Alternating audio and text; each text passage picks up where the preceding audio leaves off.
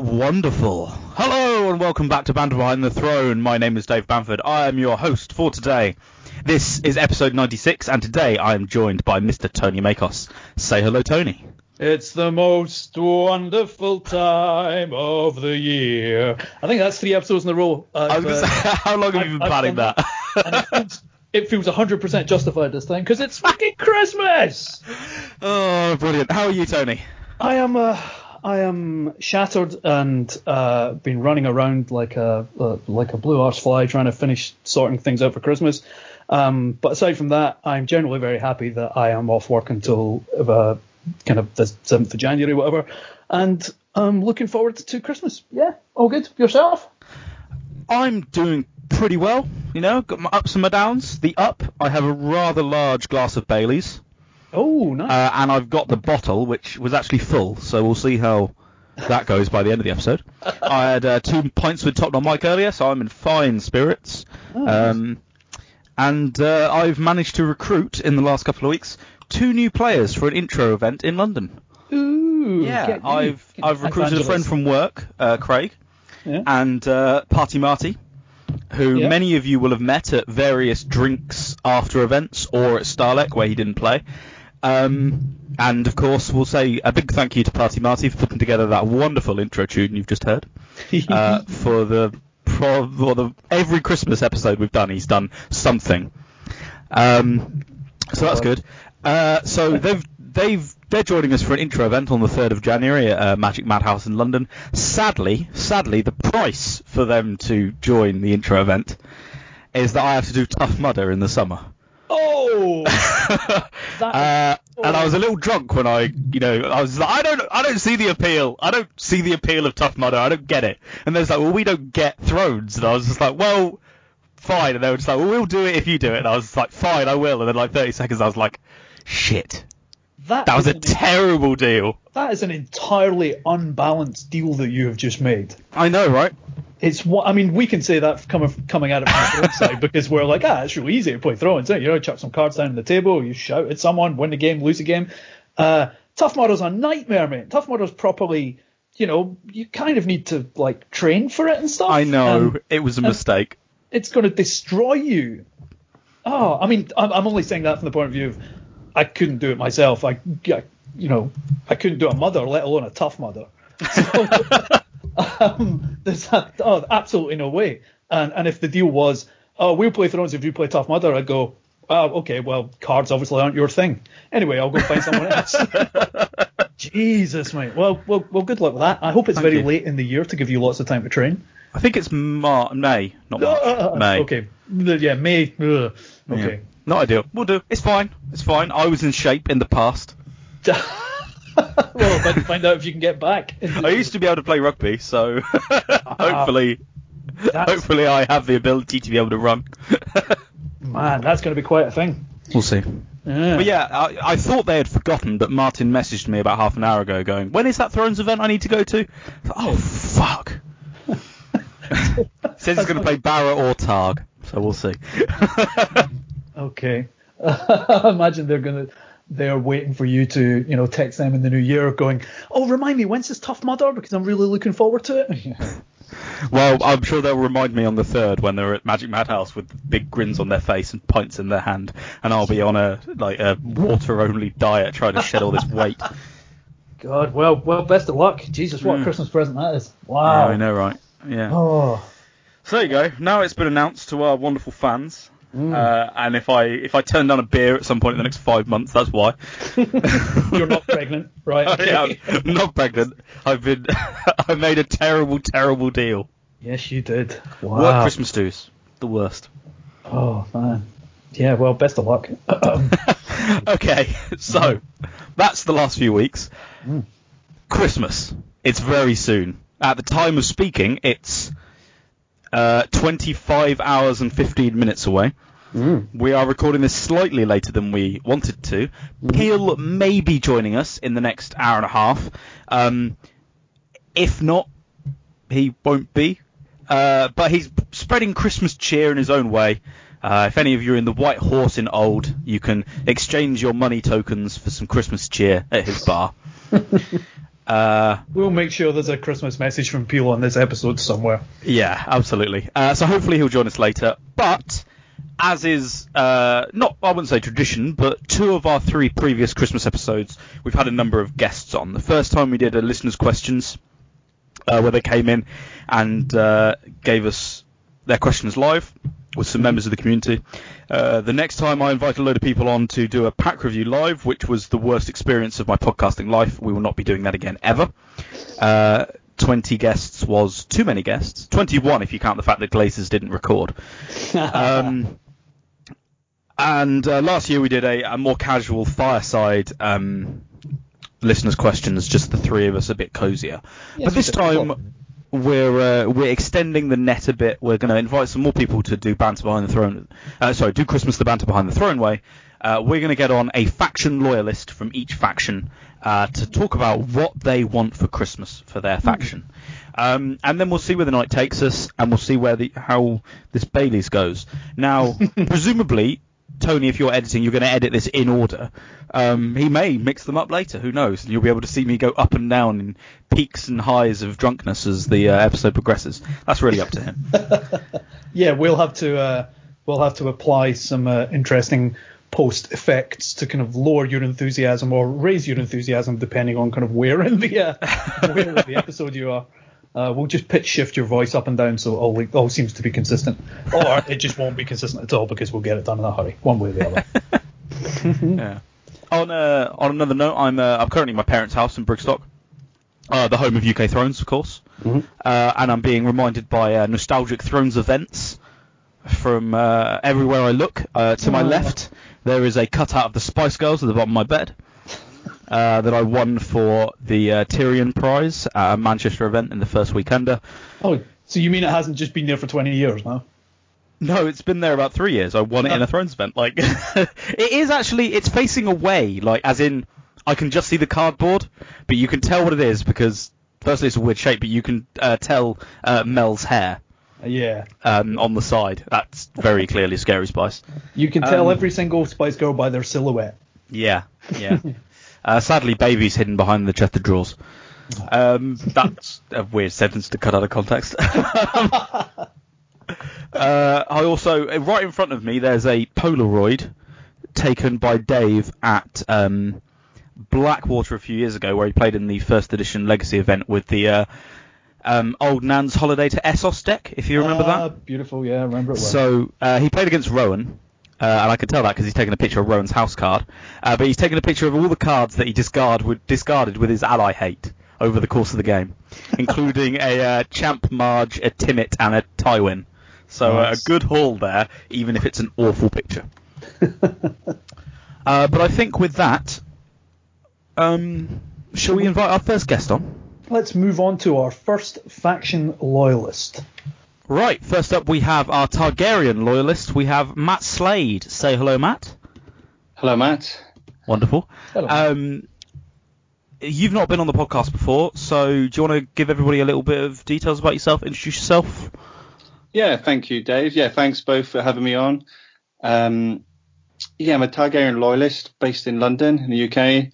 Um, yeah, we have a great meta here in in the UK, and uh, when we go to Europe, it's pretty fantastic too. What I'm known for is, as well as being a Targaryen loyalist, is playing kind of weird, janky decks. So I've actually played Toka decks in over 50 tournament games, over 50. Hell. And I've got a positive win rate as well. I've taken it to the last two Stahlecks. Um, made the cut this year, but got knocked out round round one. And uh, I've actually won two GNKs with uh, focused Toka decks. So that's my thing. It, it sounds silly, but I've seen it and it's so horrible. I, it's I, so horrible. I knew we were getting a Targ loyalist on, but I didn't realise we were getting a madman on. yeah. Well, half There's- of mad. I remember, you know, playing against Matt, you know, right when I first moved to London, uh, when the t- card pool was a lot smaller, and you know there'd be decks without Dracarys because he's got so many Targ decks with so many nonsense slings in them. Sometimes there just isn't room for the good cards. It's- Heard that excuse before. he, he keeps you guessing though. Yeah, Joe Simmer, he's told me he hates playing against me because he just doesn't have a clue uh, what kind of deck I'm playing, and he's obviously a guy who likes to uh, prepare for such things. Indeed. Absolutely, absolutely. Uh, I was saying to um, Tony that you're such a loyalist that you don't re- you don't use any other cards, do you? Uh, Right. Yeah. uh, where are your uh, your out of house cards as they were Well, strange that you mention this, uh, but they are in a, a storage facility in the north of London, which is quite far from where I live. But uh, today, uh, some bad news. I've uh, I've uh, accessed my storage facility and I've taken some green cards out just for the, Oh, Are you, the are Great you Hall okay, event. I assure you. Are you feeling okay? uh, for a Great Hall event, because you, cause you're not allowed to play Targ, right? Yeah, Targ. I can play Targ Rose, so I believe. Oh yeah, because you can yeah you can you can have Rose as a banner. Yeah, fair enough. Oh man, so loyal that you won't even have other cards in the house. Yeah, nice. Yeah, yeah. the the pie chart on Jousting Pavilion is pretty funny. It's just Targ. One big red circle, as it should be. I, I do have a saying: I do not banner unless it's uh, to the Black Goat, because uh, I love that agenda. Trading with Cohort. Me too, man. Yeah, yeah that does. Yeah, that's fine. That's uh, you're allowed that. Okay, so uh, we've got you on first, Matt. You're our first guest for this evening. Um, so what we've got everyone coming on to ask is, what would you like for Christmas? What does Targ want for Christmas? What would House Targ like for Christmas? Now, um, if you forgive me, I'll be a little bit uh, thematic here, and uh, we would like free presents. Okay. Free presents for free leaders, past, present, and future, and I'll let you work out which is which. So, in the game and in the books, winter is coming, and for me that means Winds of Winter, Winter Festival time, Christmas time. Um, so I will have some spoilers of uh, the Dance of Dragons, but uh, people have had seven years to read that, so I assume that's oh, okay. Yeah. So let me uh, paste you a picture. Daenerys Targaryen, our beloved queen, she's stuck in the Dothraki Sea and she has the shits. Uh, she, she's found by Khal Jhaqo and his Khalasar, and that's quite an embarrassing situation to be. So what she wants for Christmas is some Imodium. Uh, and let me uh, explain how that translates. So, as I mentioned, I love Targaryen uh, Voltron builds, but they can be a little bit brittle. So what we need is some protection, anti-poison cards that protect from tears, pinch of powder, and other removed from play effects. So I believe a card, probably like a one-cost attachment, called something like Blood of the Targaryens, Blood of the Dragons, that that basically simply just acts as a duplicate, another uh, another protection from uh, removed from play effect, which uh, which is what we need. Oh, okay. Can we just call it Imodium? We we can't get that no, Imodium of the dragon. Yeah. Always keep keep a stash for emergencies. That's my advice. Wow, Imodium of the dragon. We'll need to go. We'll get Danny on the phone right away. I'm writing an email as we go, just adding the best ideas to it. Quite right. Quite right. It's a shame Vince, Vince has wasted his card design because this has been great for him. So um, I'll go into my uh, second present, shall I? Yep. So while uh, Danny is in the Dothraki Sea, Sir Barristan, Sir Barristan the Old, I like to call him, he's got a lot on his hands. He's held a coup d'etat. He's disposed of a king. He's got an enemy out, army outside his walls, insurgents within his walls, place that's disease-ridden, and a great Greyjoy Armada is on their way. Mm. Lots of problems. So what Sir Barristan wants for Christmas is an army. Yeah. And it just so happens that Danny is with an army in the Dothraki Sea. The Khalasar, led by Jhaqo, not to be not to be confused by Jhogo. Now Danny's vowed has vowed to take revenge on this this Khal. So what she needs is to get Drogon to do his thing, and you know dispose of Jhaqo so she can, can take control of the of this deadly Khalasar. Um, and help Ser Barristan protect Meereen. So it just so happens there's a draft owning event card called the Deadly Khalasar. And I think Yeah. this needs reprinting for Christmas for Ser Barristan. It's a one gold event and it gives uh, an attacking Targaryen character plus one strength for each Dothraki in play and intimidate because uh, Targaryen need more conditional intimidate. yeah. sure? Right. There's no printed intimidate. It's all if such and such have some intimidate. Viserion has Intimidate. Ah, I guess you got to discard discard a a card, but Yeah. Is that right? They've got no printed. Yeah, it's all conditional on board Power. riders and conditional. Yeah. Okay. Yeah. Time they had some Don't- uh, So easier. I like it. What, what we want for Christmas is intimidation. Printed intimidation. From a kind of like sub dom perspective, I want to be intimidated. I want some intimidation. I want intimidation on another. Yeah, seems seems solid. Yeah. And finally, um, we've got Aegon Targaryen, uh, that four cost uh, character that you're all familiar with, that was released at the start of the cycle. Now, at the end of Dance of Dragons, he successfully landed in Westeros. He's taken Griffin's Roost. He's got almost everything a young king would want. He's intelligent. He speaks many languages. He's got a great army. He's even got elephants. But he's missing one thing that every lord in Westeros wants, and that's a Valyrian steel sword. Now, now you first edition elitists, Tony and Dave, you'll appreciate this because I uh, I looked through the old card game DB uh, uh, attachment list and I found the perfect present for Aegon, and that is uh, Blackfire. Yes. oh yeah, Fuck yeah. saw no play, but wonderful card. Yeah. Let me just read it out for you.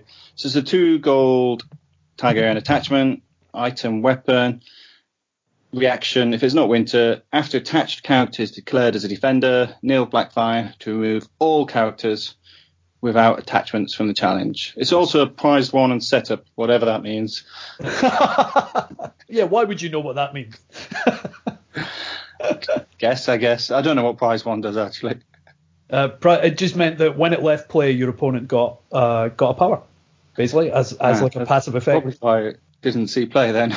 Um, well, there was a pri- there was a particularly good uh, Targaryen card that had prize two on it, which saw a lot of play.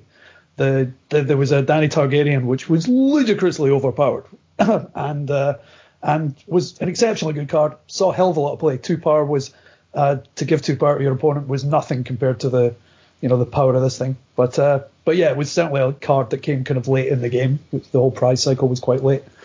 So you want a lead in sword, do you? Aegon Targaryen, he needs it. He needs that, okay. Yeah. I agree. That's a wonderful idea for a gift. Yeah. yeah. It's what every, every boy wants at Christmas. Hmm. Especially his age, yeah. Yeah. I, my parents had got me a Valyrian steel blade when I was what 16.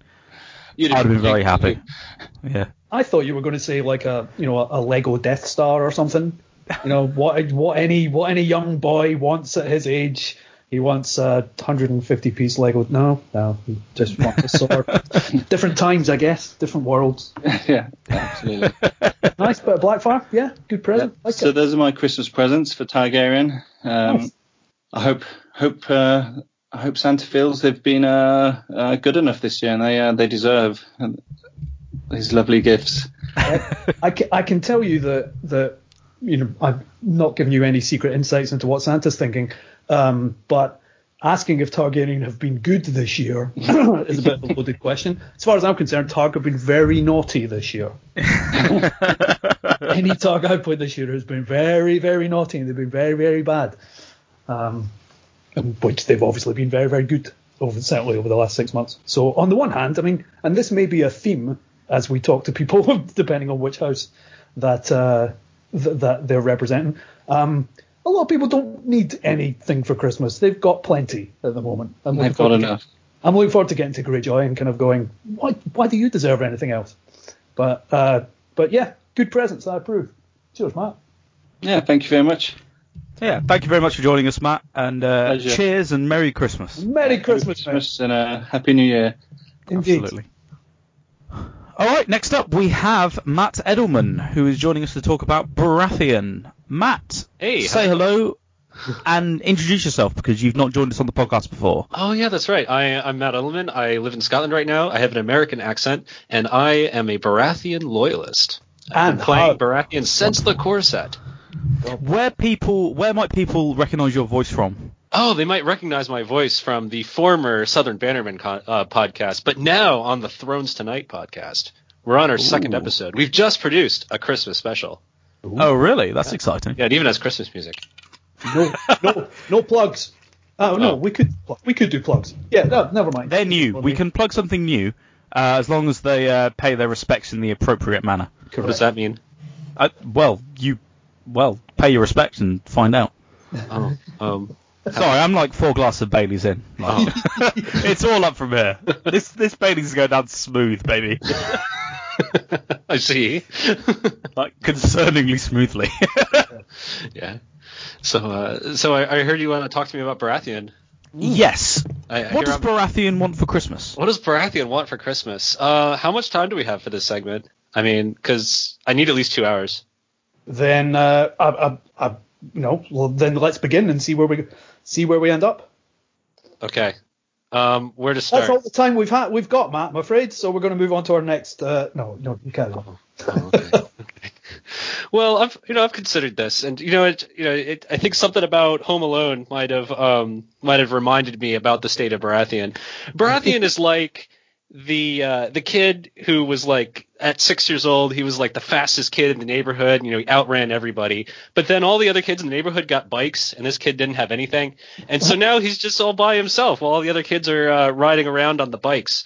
And uh, that's what Baratheon needs. Baratheon needs a bike. Except by bike, I mean a warp drive. Because because in 2018 we saw a lot of rocket fuel being given out. I mean, Stark got what's his name, Wyman Manderley. They got some, you know, now they got this crazy rocket fuel flea bottom Skagos nutso-ness. I mean, Targaryen, they've got rocket fuel in the form of like Hizdahr and Meereen and you know everything they've ever wanted in the whole world. Uh, now Greyjoy's got rocket fuel in the form of like I don't know, their entire box and multi-stand and, you know, everything they want. I mean, Tyrell had rocket fuel at the end of last year, but they got it, some of it restricted. So, you know, it's been, you know, some of the toys have been taken away. But you know what I say? I think what Baratheon wants for Christmas is not just rocket fuel, but they need a warp core. We need to go faster than light. You know, if we're gonna, if we're gonna, we're gonna catch up with our brethren. I agree. So, Can you define what you mean by that, please? so so I think what's the trend that we've been seeing is we've been seeing a lot of um, some other factions be getting cards that are just redonk, and uh, but not only redonk, but they are really like robust all by themselves. I'm talking like a uh, like Wyman Manderley. Not only does he uh, have an effect to like give you extra cards for losing characters, but he stands himself, and then on top of that, he doesn't even need other cards to get working. He could just be like, oh, I'll just sacrifice character all by myself. You know, it's kind of like how Mace can just gain power all by himself just by like flashing characters in and out. He doesn't need like he doesn't need any other cards to get going. But when you do have other cards, like in that case Hightower, he just goes you know it goes into overdrive. Um, And not only, you know, and then like Targaryen, they've got like Hizdahr and Meereen. I mean, seriously, five cards a turn? That's ridiculous. You know, just kneel, draw three cards, and then like pitch them to whatever you want. I mean, it's insane. So I think it's Baratheon turns for for some insanity. I'm and I'm thinking, all right, I'm thinking about this. I'm thinking about this. All right, they need some insanity. All right, some stuff that's like really robust and can like win the game all by themselves. So I'm thinking like, what if we had we took Baratheon's core themes, the ones that like we had in the core set that everybody thought were just like you know bad experiences and like were worth like you know nerfing them into ground and never giving them good cards ever since the core set. I'm thinking we get back to those days. We take those themes and we just like really push them up to you know push them to to 11 so I'm thinking Yeah. like, like what if we had a Robert Baratheon, right? All right, so let's have a Robert Baratheon. Like the current Robert Baratheon, he was pretty good in the core set, you know. But if you think about it, he's like he's like seven cost. He's got renown, you know. He's got like an undefined amount of strength, you know. Often enough, it doesn't really matter past like you know seven or eight. And you know he can he can like kneel a guy, you know, but he can't like stand himself like you know seven gold Victarion Greyjoy can. He doesn't like just gain power all by himself like you know Mace Tyrell. But I'm thinking, what's something he can do that like is kind of goes back to the you know the Baratheon like concept of like kneeling and um, like soft control, and then it hit me. So I'm thinking like uh, six gold for six strength Robert Baratheon that like has renown and intimidate, and then here's a neat special ability, something that really pushes the theme home and is like really awesome. So like, what if he knelt? What if when he knelt something, you know, through intimidate, what if that thing never stood up again? Fuck. Well, think about it. I mean, you've got characters at that cost that just like kill something. You know, you've got Greyjoy who's got this warship that can kill some that can like kill a defending character over and over. Well, what if Baratheon just knelt something forever? That's brutally beautiful. Yeah, I mean, think about it. I mean, other factions will just like use hard control and just take them off the board. But you know, Baratheon soft control, but also you know you got permanent lockdown. And then you know, so and then you got like Stannis. So the core Stannis, he was all about like you know I'd love to see how that Bob gets through playtesting, but yeah, I, I I'm very into the broad Oh, concept. it's, it's it easily get through playtesting. I mean, how did Meereen get through playtesting? That's I mean. Matt, Matt, do you mind if I approach the bench? Oh yeah, I'd like, sure. I'd like to ask a couple of questions uh, about this Robert Baratheon, if I may. Oh, okay. Um, so this Rob, this Robert Baratheon, which which don't get me wrong, sounds absolutely outstanding. Oh, Uh, no pun intended. Um, would you expect if if uh, if a card like that got printed for it to require, let's say, a faction card meal? A fa- well, you know, it'd be like a. Oh wait, oh, I, you're you're you're trying to trick me into saying put a limit on it. Well, where's the limit on Wyman Manderley? Three round? Kidding me? There is a limit. It's three. Queen's Guard. It's not even unique. Also three. It's not even unique. You could have you could Queensguard, you know, left and right and center. You know, I don't want to hear it. Limits. So so no so no limit on it. So are you saying that it would just be a simple trigger, just a challenges action, kneel a character, it will not now stand for the rest of the game? I figure let's let's let's not let, you know let's let's keep it to like warp three. You know, we're not trying to you know break Okay. the you know we're not trying to break the the Cochrane curve or whatever it is. Um, let's just have it be like a reaction to like after he kneels a character, you know, from intimidation. You know, so it's Oh. like you got to win a challenge, you got like a trigger involved. Yeah. Okay. And Yeah, that, some- that that reaction, would you would you limit that to one per challenge? Well, of course, you can only intimidate one per challenge. That's the limit. Okay, yeah, fair enough. Fair You know, but if but if you could figure out a way to intimidate multiple things in a challenge, kind of like how scouting vessel lets you know Euron kind of- pillage multiple things and like trigger multiple times in one turn, then sure, go for it. That's kind of what I was getting at. And the, the whole, well, If- you know, Yeah, if, if the designers want to print something that like lets his ability fire three times at once, psh, that's fine. I can't imagine. I can't imagine them ever doing that though, Matt. Would they? Oh, I don't know. Like, I mean, ask the ask the ask the FFG about scouting vessel. Yeah, exactly. nice, nice. Okay, You, okay. You, you know my feelings on Mill, but Yeah. oh come on, guys, that ruling is silly. It's it, it's it's a nonsense, but that's that's another two-hour episode. I feel. Yeah, that's but you know that's that's the Greyjoys. They already got their Christmas present, Uh, unless you're in the United States. You know, then Uh, they're still waiting. All right, then I'll, That's true. What do we want for Christmas? The Greyjoy box. Okay, fair enough. I'll, Crack. I'll back away from the, I'll back away from the bench. Watch yourself. yeah, but um, just you know, take Baratheon's themes and like really update them into you know 2019. Like I think uh, there's some like Danny really wants to put lots of like multiple stands, multiple stands in a in a in a challenge phase type of stuff. So Baratheon needs like multiple kneels or like a way to like prevent standing. Like, what if you had a Stannis Baratheon that was like I don't know, six gold, five strength, power, you know, power and military, and he'd find, you know, give him renown finally, you know, and then, uh, then maybe what if you had an ability like, you know, that makes everyone play fair? Like, you know, that's because that's what Stannis is all about. He's all about, you know, honor and duty and that. So what if, what if this Stannis was like characters or cards, cards, cards cannot stand outside the standing phase. Wait, what? there you go. Makes everybody play fair. You know, let's just I'm super into that. yeah, let's just uh, you know, and let's just kick it up a notch. Let's make everybody play by the rules. No drawing outside the draw phase. you know, Yeah. Okay. no triggering plots outside the plot phase. so I'm not, I'm not sure if you're aware. Keep your phases to yourself. Keep your phases. No, no, no cards entering play outside the marshalling phase. You know, stick to the rules. That's that's really nice. I actually like that a lot. Uh, the the same kind of passive because obviously the core set standards has the you can only stand two two around, so similar kind of thing, but uh, um, stick stick to your own phases, ladies Yeah, and stick gentlemen. to your own basically. phases. Stick your own Yeah. phases. And these are just the Pick a ideas that come to me lane. off the top of my head.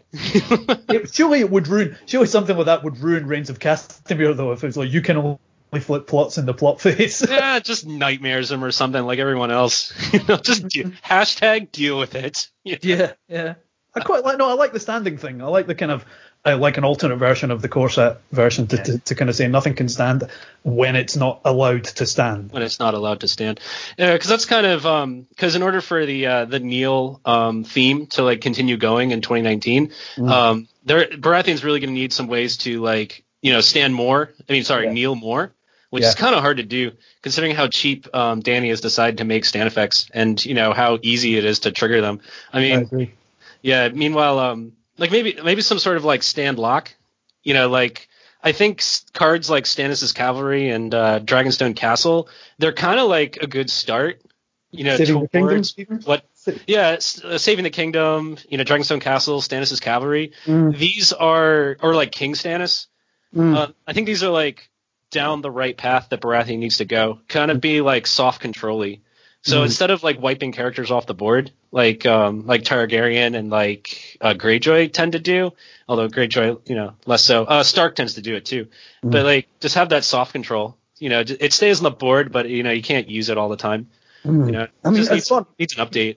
as far as I mean, even if you if you're going back to the Bob that you were talking about, where a character can't stand for the rest of the game, Yeah. um, uh, you know, other other uh, houses will have ways to to to kind of either get around that, or you know, if you if you if you're playing against Stark and you make a character that can't stand for the rest of the game, well, Wyman will just sacrifice it. Yeah, exactly. They'll Skagos- figure out. Skagos yeah, they'll can't- figure out ways, but the, Yeah. it, but it means it's not. They can't just like you know discard a card to Queen's Guard or just like Yeah. you know play in Daznak's Pit or something and just like solve the whole problem. You know, Oh, that would be easily. funny, yeah, because Daznak Pit wouldn't work. Jesus. well, it would And work. just wouldn't work on that character. yeah, yeah, that's right. That Yeah. will stand up. Nice. Yeah. The thing is, like Baratheon's also like you know ever ever since you know Cycle One, they've had a real like efficiency problem with um like cost to strength ratios.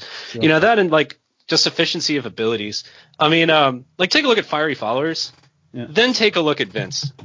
It's like like really, this is the same game. You know, these two. You guys- leave Vince out of this. He's a lovely man. Okay, uh, Drown God Faithful or Drown God Fanatic, yeah. Yeah. I, mean, s- I mean, seriously, look at these two cards. Like, can you believe they're in the same game? Or like the spoiled Alysane Mormont. It's like really, she gets like stealth and doesn't attack. You know, doesn't doesn't have to kneel to attack. You know, just by having a pulse. You know, yeah, it's like point.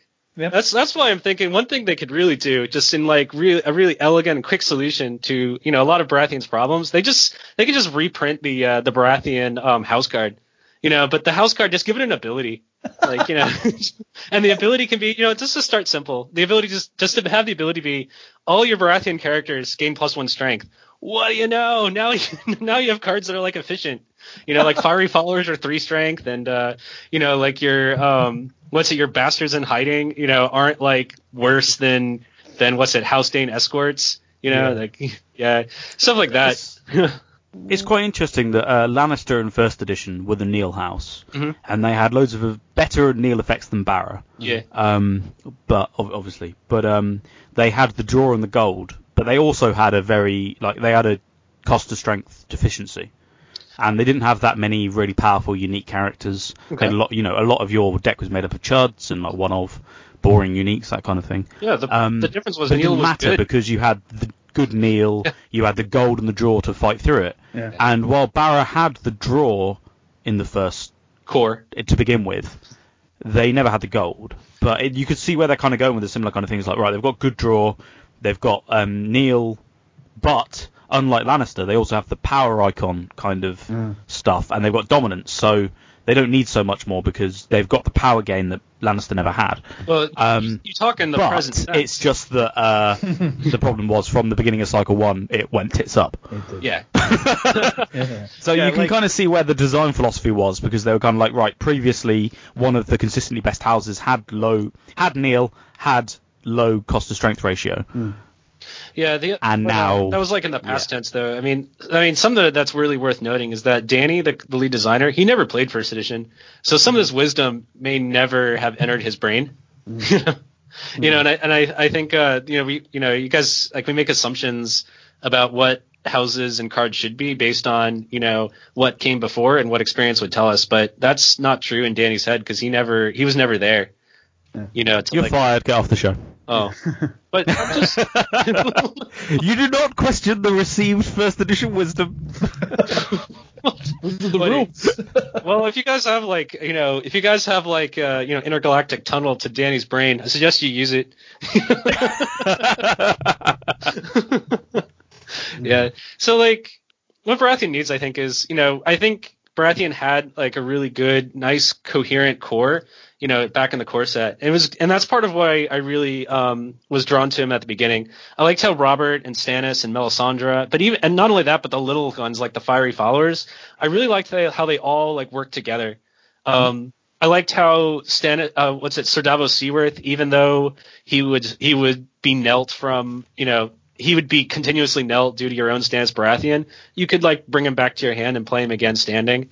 You know, I liked how um, Shireen Baratheon would still work, you know, even though she, you know, even though she was kneeling under your own Stannis. Um, I liked how Lightbringer, you know, really fit in, um, you know, because it's like, hey, we're, you know, I'm trying to suppress the board with my Stannis Baratheon and kneeling, but oh, here's a way I can, you know, stand my guy back up. Um, same with ours is the Fury, you know, even though I'm kneeling, I'm still in the game. Um, I don't know, just something happened ever since the core. I think a lot of people complained. it was. I mean, it was arguably. It was arguably the the deck out of the core set that showed a certain amount of intelligence and synergy. Was, yeah, well, it was, a being house applied to. like it and Targaryen were the two houses that kind of had a really coherent core. yep. Yeah, and you know, just I guess Danny just didn't really have like a vision for Baratheon, you know, mm-hmm. and and you can kind of tell because there's like a lot of cards that have come out in the chapter packs that were like, what the heck were you thinking, glamour? Like what? Like how does it fit any theme at all? you know that Baratheon has, You know? or like that six gold smuggler stealth that pillages a card but doesn't pillage but Hey, steals it. hey, hey, hey! Ease off, ease off, Valyrian's crew. I'm not saying it's bad. I'm We just saying, love it's, I'm just saying crew. it's weird, you know. yeah, and then oh, I know. like, I agree. I agree. Yeah, and like, and then it goes all the way back to the beginning. Like, um, what's it? Visited by shadows. What the hell is that? Since when was Baratheon in the business of strength reduction? You know, and what does it even Since do? Uh, like- Kingswood or Kingswood Trail or whatever it's called. yeah, well, there the was Kingswood- Kingswood. I mean, Kingswood was yeah. kind of going somewhere with like when you had seven gold King Stannis. Like, there was something that was getting started there, but you know, it never really went anywhere. You know, just like I thought how um, Baratheon was going to get some sort of like challenge cancellation theme, like when they introduced um, what's it uh, uh, in the name of your king and uh, the king's peace. Like I thought, okay, well these these two they're they're just two cards, but you know if you take those and you add them with other challenge control cards, like we might be able to get somewhere.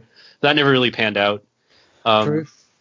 True. yeah, so you know, like I was saying, go back to the initial themes and um, forget dominance because Greyjoy kind of pillaged that from Baratheon. So like, don't even you know bother trying with that anymore. And just update them with some you know warp drives in order to uh, you know bring things into into 2019. That's all they really need. Yeah.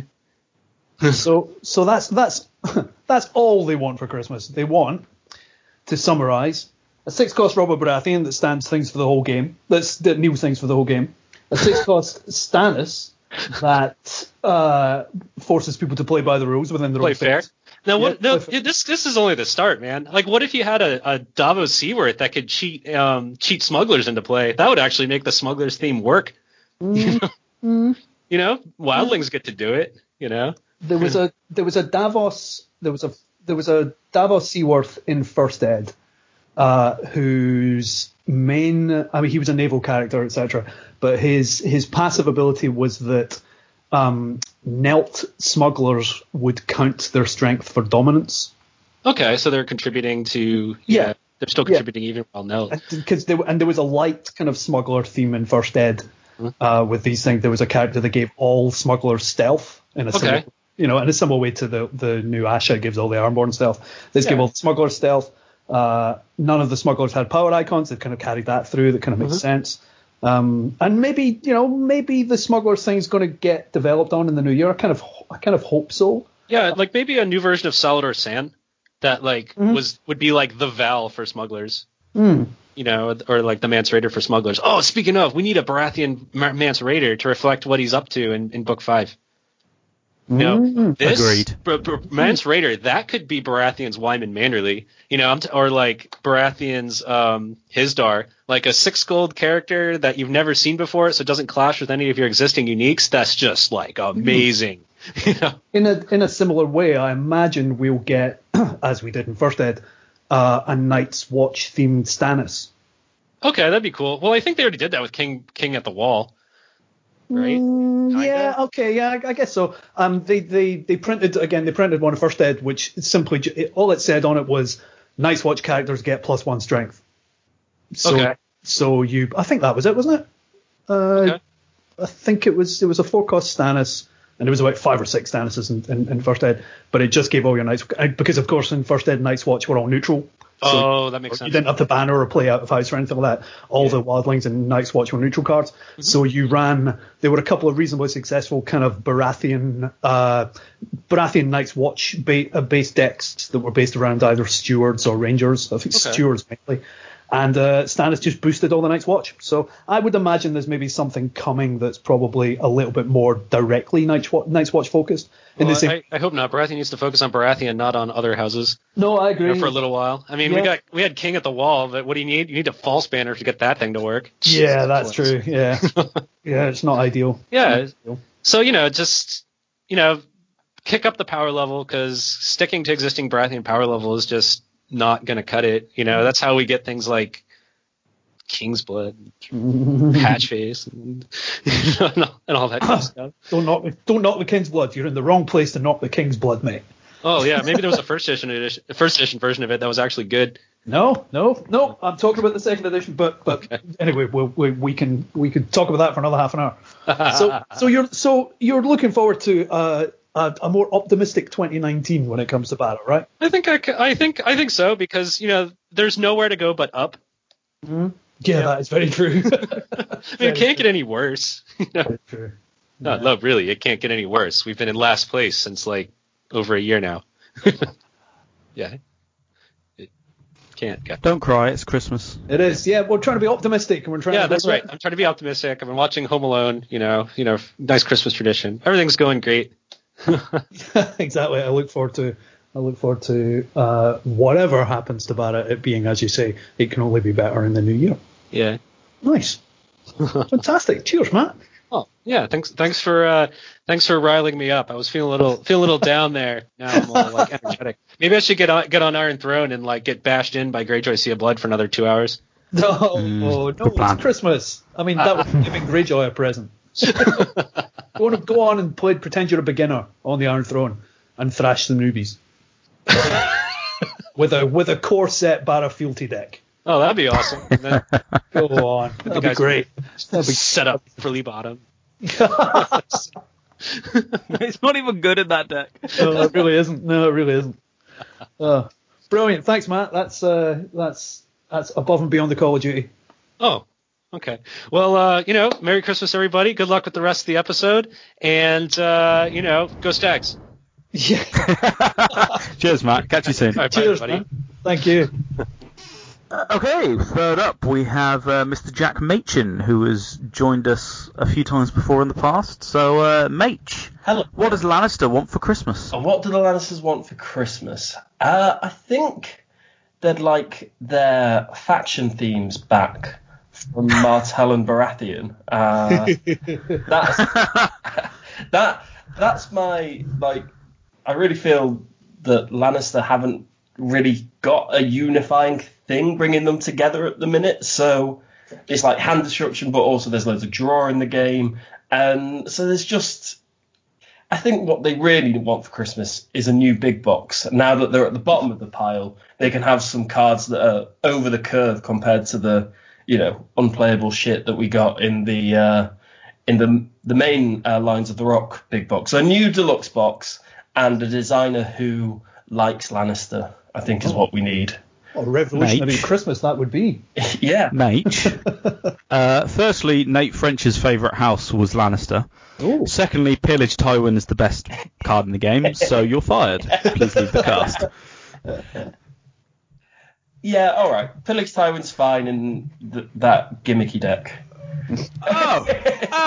Oh! Those are fighting words. Now, I am looking forward to now that there's that crazy ruling about um, the the triple pillage. Yeah. That that is, you know, Insa- It's absolute insanity, isn't it? it isn't absolute insanity. And with the Tywin and the and the mountain, that could be fun.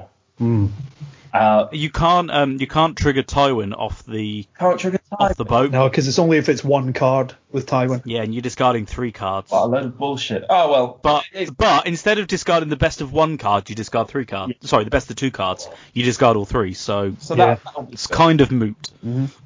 But again, that's a Greyjoy card making Lannister good. There aren't actually Lannister cards making Lannister good, which is a real shame. Especially when is rotation coming soon? I feel like rotation's coming soon. Beginning of cycle eight. Yeah. We are about to start cycle six. So no. At some point, So in a the- year, if ev- a year from when stuff starts, yeah, if nothing, if there's no delays after that. and we'll lose the Hound and the Yeah. Mountain, and there won't be any Lannister cards worth playing from the cycles. losing losing the hound is Until you tough. get to Goldmine, yeah. yeah, Yeah. losing the hound is really tough because Lanny was was kind of the strongest house after that first cycle, right? Pretty Yeah. much. Lanny was winning everything. Lanny Dragon and all that was kind of first cycle going into second, and uh, yeah, losing the hound is uh, i- is tough. There isn't a Lanny deck, you know, that doesn't run the hound. Simple as that. So yeah, it's rough.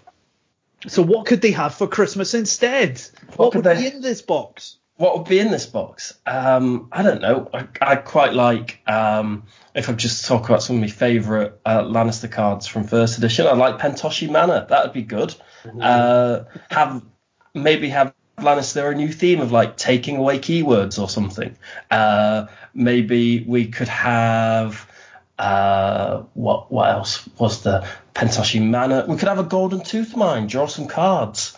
Uh, the, the That would Golden Tooth Mine would fit in particularly well with uh, Rains of oh, that which of course should be better out of Lannister than every other house. So Yeah. Um. Sorry, my cat. Is that Jeff? That is Jeff. Jeff. Yeah, it's just coming. which Jeff? That's three-legged Jeff. Oh, okay, hi three-legged Hi, Jeff. Hi, Jeff. Merry Christmas, Jeff. For those who don't know, Mage has two cats called Jeff. Yes. Oh, God, Jeff. Yeah, you've made it onto the podcast, you big idiot. Yeah. First cat on, first cat on the cast. Uh, Nah, no, Morgan's been on yeah, before, Morgan, right? Morgan. And Asher probably. Oh, okay then. Third cat on the cast. Never mind. Yeah. Um. What else could we have? Oh, the stand any face Jaime. I loved stand any face Jaime. Oh yeah. He was great. Uh, some more characters with renown would be nice. Uh, yeah, just just interesting cards that aren't um, like two strength monocons that cost three and do nothing. So if if um so we've had we've we've had a couple of Tywins and we've had we're on our third Cersei, I think. Yeah. Uh, we've still only had two Jaimes. And out bear in mind that Jaime is a kind of permanent fixture through all the books so far. Uh, what would you what would you want a new Jaime to look like? Outside I- of being the old standing one, obviously. I would like a uh, Jaime post, you know, hand lopped off. So a Jaime who isn't very good at military challenges, uh, and maybe has some a nice bit of flavour. Like if he's, he's so he's intrigue power, but if you control Ilyn Payne, he gains a military icon. Oh, nice. All right. Yeah. So, so that- Nice. yeah, uh, renown and then something, uh, ma- maybe renown and intimidate. I don't know. You know, just some good keywords. Uh, maybe that's a bit bland. So, uh, but just uh, an interesting Jaime that isn't all about military challenges because his role kind of changes. Yeah. Yeah. I think that yeah, I think that goes without saying. I think giving him intimidate is probably a push because it's probably the least intimidating Yeah, Jaime in the is. books. But in fairness, he is he still has that air of well, he's still got his confidence that, that exudes confidence, and people are still scared of him, and you know he challenges people, and they're just like, well, it's still Jaime Lannister. Conditional intimidate then. yeah, yeah. Oh, during military challenges, he intimidate. Well, surely. Yeah. Well, what about then? Then what about another Bron? Another Bron would be good. Yeah, I do like the one cost Bron. Uh, maybe reverse Deadly Bron. That would be That- nice. Oh yeah, that's a great call actually. Yeah. Oh, do you know what theme we could have coming back? We could have we could get some ally hate. That would be good. So we could have they could do Arizona Oh, part again, but do him properly. the Lions Gate and stuff like that. Yeah, and um, uh, is it Penny? No, what was the one who gained the is copycat campfire mime? Uh, Oh, campfire mime! What a card! What a card! And how Hey, that's pretty niche. So, do you want to do you want to tell people what campfire mime do? Um, Campfire Mime gained the traits of every other character in play. Was it? Yep. Yeah. which is insane actually in second ed because it would become a king. Um, it would, it would be really good to yeah every other character that you've got in play right. Yeah. Not every character in play, but every character you've got in play. And it was only it was like a shitty two cost um, non-unique if I remember right.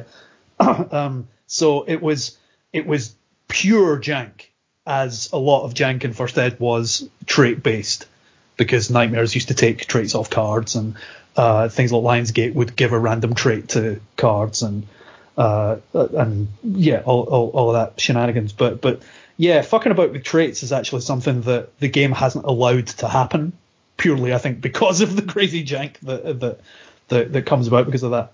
So Yeah. so yeah, I'll be right off for Campfire of Mine. And uh, bringing back a House Divided. That that while we're while we're bringing back this trait manipulation for Lannister, a House Divided was a great card. Uh, Yeah, true. uh, again, I think it was after a character enters play, if there's another character with the same trait, bounce the character back onto the top of its owner's deck, which Yeah. was Bounce a character with that trait. yeah. So could, So you can play if you have a lord, you can play a lord, play it, and then bounce their lord. uh-huh. or bounce Oh. your own even. You know, the, but whatever. Or The top own. of the deck was it? Top of the deck, I think. Yeah. So that's what I'd like from Lannister. What I don't want to see from Lannister ever again is like a three cost intrigue icon that says it's like ally and spy and it says uh, when this character enters play, kneel a character with power to return it to its to return it to your hand. uh, and it's like, oh, this is this is shit. yeah. Or in fact, the the wealth of intrigue monicons that Lannister just keeps coming out with that have limited uh, appeal and limited effect unless it's in the right deck. Yeah. And speaking of limited, this is another thing. Errata, the core set, so that the Bulbasaur is non-limited. Yeah, that was a travesty straight up. Do you Yeah. mean the character with the gold on it? Yes. Right, I got you. Just checking. Not getting Yeah. the, po- the Pokemon reference, but yeah, yeah. Yeah. So and then Uh, I, no, in fairness, was he an Ivysaur? I think he was an Ivysaur. he might be an Ivysaur. Yeah. So And what- anyway, so we'll Him. we'll bring Errata to the core set, obviously, because that's that is the big the big problem with second edition is that there's an unplayable card in the Lannister core set. Uh, so we get we get rid of the limited keyword on the Bulbasaur, and then also in the next cycle or so, actually not in the, in the next box, which is probably going to be Targaryen, our two Lannister cards are the Squirtle and the Charmander as well. And I think Lannister are happy then. More Pokemon. He is an Ivysaur, for reference. He is an I. Yeah, more Pokemon. Uh, I'm not going to explain the joke because if you don't get it, read my blog from about four years ago. Um, We'll put a link to your blog when we post the episode. Honestly, if you haven't read it before, Nature's blog in its entirety is well worth reading. Indeed. Uh, there's a lot of references to nonsense first edition jokes that we'll have been talking about for years that you'll finally go, oh, that's what they were talking about. if only we still had the link to uh, Sam's blog where he talks about the right Sir Aristo Oh, card, and then we'll be complete. like, yeah. how insensitive of it was him to stop paying the hosting on that site? Like, it was an affront to Thrones. Oh man. All right, yeah, sounds good. Sounds uh, unlikely, but sounds good.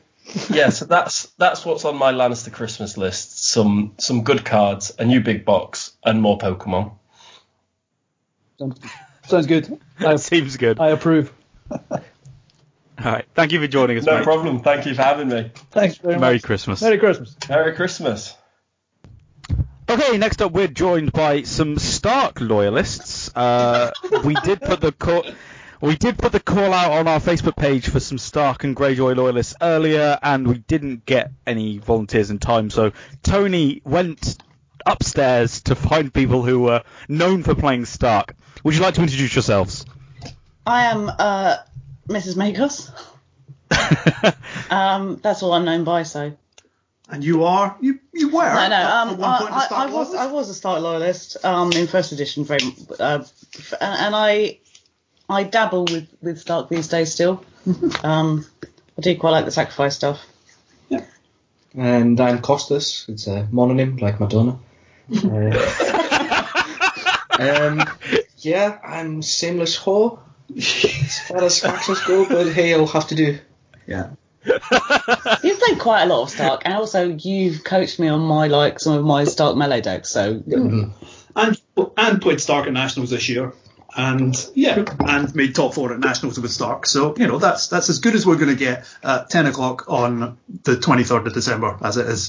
so yeah, scrapers out the gutter will do. indeed, In fairness, Helen, couldn't most of Costas's like criticisms for your decks be applied to any of your decks, whether they're Stark or not? Well, i.e., that's just rude. cut the nonsense. it's Christmas, um, Dave. Don't give her such a hard It, time. it, it is traditional for whatever I build for Costas to say it is tellable.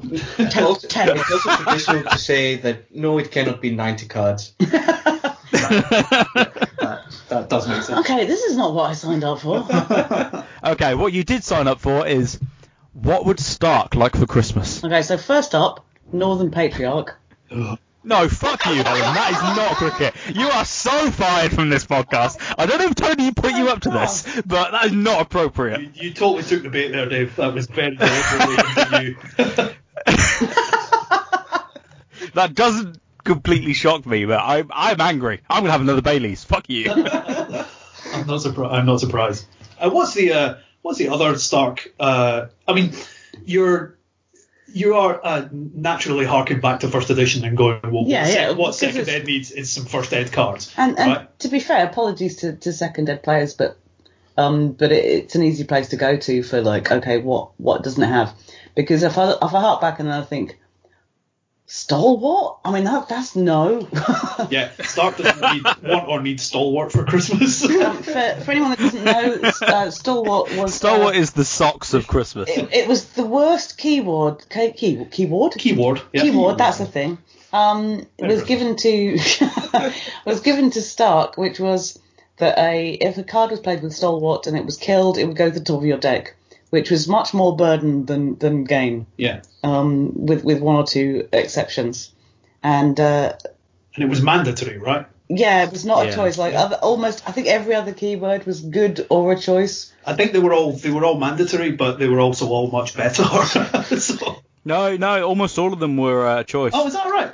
the yeah, fact, yeah. except intimidate, all the faction keywords were a choice. No, I mean in first ed they were all they were all mandatory, right? No, No, no, no, no, no. Um, Vengeful and Vigilant were a choice. Oh, okay, yeah, that was Infamy was a Yeah. choice, but Intimidate was not. So- Obviously, Ambush was a choice because you weren't just forced to play the cost of any ambush cards in your hand. With Stalwart, it But, was yeah. arguably terrible um, to have it be mandatory because you'd ha- you'd kill some Stalwart chud and it would go to the top of your deck, and then the other person would know that you had a piece of shit on the top of your deck. Um, and as, you know, especially good against uh, Greyjoy Mill. But um, but yeah, it was it was it was terrible, and there was a lot of really weird Stalwart cards that I tried a lot to make them work, and and with with best endeavours remained terrible. What was the winter event? What was that weird event that meant that you had you played everything off the bottom of your deck instead? Yeah, I, Secret Hideout. That- Well, I- yeah, that was it. Secret hideout. I only know that because I had to look it up a couple of weeks ago. Like, I don't just have uh, encyclopedic knowledge of knowledge of uh, bad stalwart events. Well, wasn't it? Yes, the, the event was Stalwart, which is arguably something you don't want to do it again. Yeah. Um, and it didn't su- wasn't supported by pretty much anything. There were, weren't cards that put things to the bottom of your deck in a good way. So it was just put this shit card on top of your deck. Don't draw anything that you need, and look at the top, the bottom of your deck to find something else you don't need. It stops you drawing other bad Stalwart cards. I guess it does, but you have to play. What's you have to to love? play. You have to draw and play the event to begin with. So yeah. Yeah. So we esta- okay, so we've established that that's not what they want for Christmas. I mean, it depends what sort of mood I'm in, but the uh, uh, no, apart from Northern Patriarch, Mhm. Yeah. Carry on. I was waiting. That, that was that was a pregnant pause. But um, um, can we have Den of the Wolf? That was neutral, wasn't it? Yeah, but That was a neutral card. Stark. It's a champion card. Um, I'd like Den of the Wolf. Um, I'd like more jank, like just more weird shit. Like I don't know. So so you want Stark want weird shit for Christmas. Yeah, but okay. I mean, obviously, I want plot rotation, but that's never going to happen. Yeah. I mean, you obviously want two cost Bran. From Well, I don't really care if it's Bran. To be honest, my allegiance was not to Bran so much as a cheap. We've got a framed picture of Bran in our kitchen. Your allegiance was to Bran Stark. Okay, okay. I tried to get you a jigsaw puzzle with Bran on, but it wasn't plausible. What? Eight months after the Secret Santa? no. No, no, no. That was before the Secret Santa. The jigsaw puzzle failed, and that's why the other present was late. Okay. What in so so that from the point of view of second ed, do you want some more janky Stark stuff. Personally, yeah, I think that Stark is, for me, one of the reasons I've actually gone off Stark a bit is because it feels uh, quite prescriptive. Would you counterpoint, Ooh. Helen? Would you not consider that Skagos is potentially in the right direction for Yeah, I would. some some Um, more janky type stuff? And and so, but there's not enough like Jojans or weird. I don't know, Because just it's more storytellers. That's what I want for Christmas. More storytellers. Yeah, I want yes, another version of Old Nan. fair.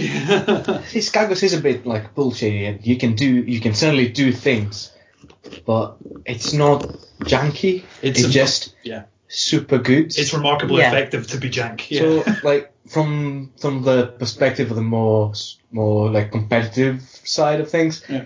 they've got awesome keywords. They've got card draw. They've got stand. yeah, What what do they need? yeah. They need some Better- more bullshit. Better economy, and they, they yeah. Oh, uh, Better economy? I mean, their No economy's quarter? all right. No quarter. There, yeah, they go. They want no quarter for Christmas. Fucking hell. Oof. No. It's less triggering than uh, Northern Patriarch, but I'm still going to have to fire you. Costa. Uh, and I fired every guest so far, with the exception of Matt I Slade. think, So uh, uh, I think it'd be nice to have stuff that was we, we um we talked about this briefly when um Tony gave us a heads up that we might be required. Um, but the uh, but uh, one thing would be uh winter stuff. More winter stuff. Yeah. Well, no, but again, Well, they're jankier winter stuff. But Okay. like, the, like so the agenda, the winter agenda is terrible and and has always been terrible, really. Um, When it came out, I guess it, w- it, it For- was. for wasn't all of five as much. minutes. Yeah. When it was, um, yeah, it was good for like five minutes in Lannister with Cersei and Trub Icon. yeah. Yeah. Yeah. Yeah. and that's about it. And Oh, so it'd be quite nice to sort of encourage, uh, you know, a different theme. So it's either sensible cards that are good and effective, which is you know fine. I hear they've people. got tons of them. I hear I hear people like them. Um, but uh, and but the sacrifice thing is fairly well established, so it's not that interesting to me as it as it You're was. Perhaps like super janky things like if it's winter and you've got shadows, you get extra gold, or that s- stupid lame thing they got at the end of second or first ed, where if you had fewer guys, you had locations that did like weird things that you didn't actually need most of the time. Oh, like the children's tower. The Yeah. Children's Yeah. Tower was a fundamental part of your brand deck, if I It remember right. was. It was. was that the draw one? It was. If you had fewer characters in the dominance phase, you could draw a card There was one- and there was one the top five. Yeah, there was one that gave you more gold as well. But was there, the there wasn't much Tower. draw in, It, in it was it was out at the same time as Bloodthirst. Yeah. That's what I- Um, in fact, on that actually, the uh, I guess the the river things. You want river plots? Uh, no, but the uh, sorry, not the river things. The the um the Arryn stuff, Moondoor and shit like that would be quite interesting to see. What out of start? Yep, Why would it be in Stark? because it's practically fucking Tully, isn't it? Lindstar. Yeah, it's Tully. And like, if you're going to link Jon Arryn to a faction, there's only two that you can really go in. I guess, uh, yeah, I like You know, plus Lysa, that makes it more Stark than Baron. Yeah, like uh, as Gus was just saying, like a Lyanna Stark, maybe. What would a Lyanna Stark do? You know, she was neutral, obviously, first ed because she was Arryn, but she was a Stark. I'd like more theme. I want more deep melancholy. I want, I want, I want, I want ghosts of the gods' Godswoods drifting around on a card that just says "Oof." Um, that's what I want. I want. A, And the pack is black with no title. Yeah. yeah. I know what I want. I want more locations with the with the word Winterfell in them because there's simply not enough that look like a tree. the same tree. yeah. From the other side of the, t- yeah, that's the the Greyjoys having that Okay, so- problem so with all the boats. Essentially, you want a, a, a booster arboretum pack. you want you want another artist, you want an artist who hasn't yet drawn a tree for Stark to draw a tree for Stark. Yeah, yeah. And so every every current working artist who has a contract with FFG to to draw cards, they should all get to draw Winterfell heart tree, and that will be plumped on a location so that nobody can tell the difference from the other side of the table. What Yeah, as are. long as they all name it like Winterfell something or other. yeah, Winterfell. I assumed that was the audition process and that we're just waiting for them to release the Magali tree. Yeah, yeah, maybe, yeah. It's like, you want to draw for FFG? Yeah. Give us a tree. And then someone with pretty hair. Yeah. well, she does do hair very well. so we want more Winterfell Heart Grove Tree Crypt Grove trees. Forests. Or yes. more Yeah. depressed in front of the statue, or Yeah, okay. or like sad note. Deep cold melancholy. Yeah. Two cost location. Yeah, You know, nothing happens. yeah. a version of Eddard But- that we can call like emo Eddard. Yeah, we need an emo Ed. Yeah, I'd like a keyword ennui. Ennui. What would that do, Ellen? Nothing, nothing, obviously. It's just a entirely No, no, it, it would basically be a reprint of Stalwart. Ennui returns to the deck. Well, and- well, if you re- if you printed the keyword that did nothing, No, okay, okay, not nothing. then Martell uh, could nick it with a deceit type card where you could swap a good keyword for a shit keyword that does nothing. But Okay, uh, what about um existential crisis, where you just look through your deck and then put it back? in, case, in case you forgot. look for your deck for an answer.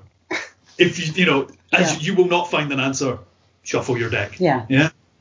Ah, sigh.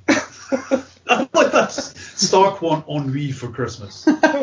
Jesus. Um, uh, I don't know. I, do want another old nun. Um, let's have a storyteller thing. Hmm? Also, I want to get going the whole uh, old nan fish whiskers romance idea that I tried to start and no one went for.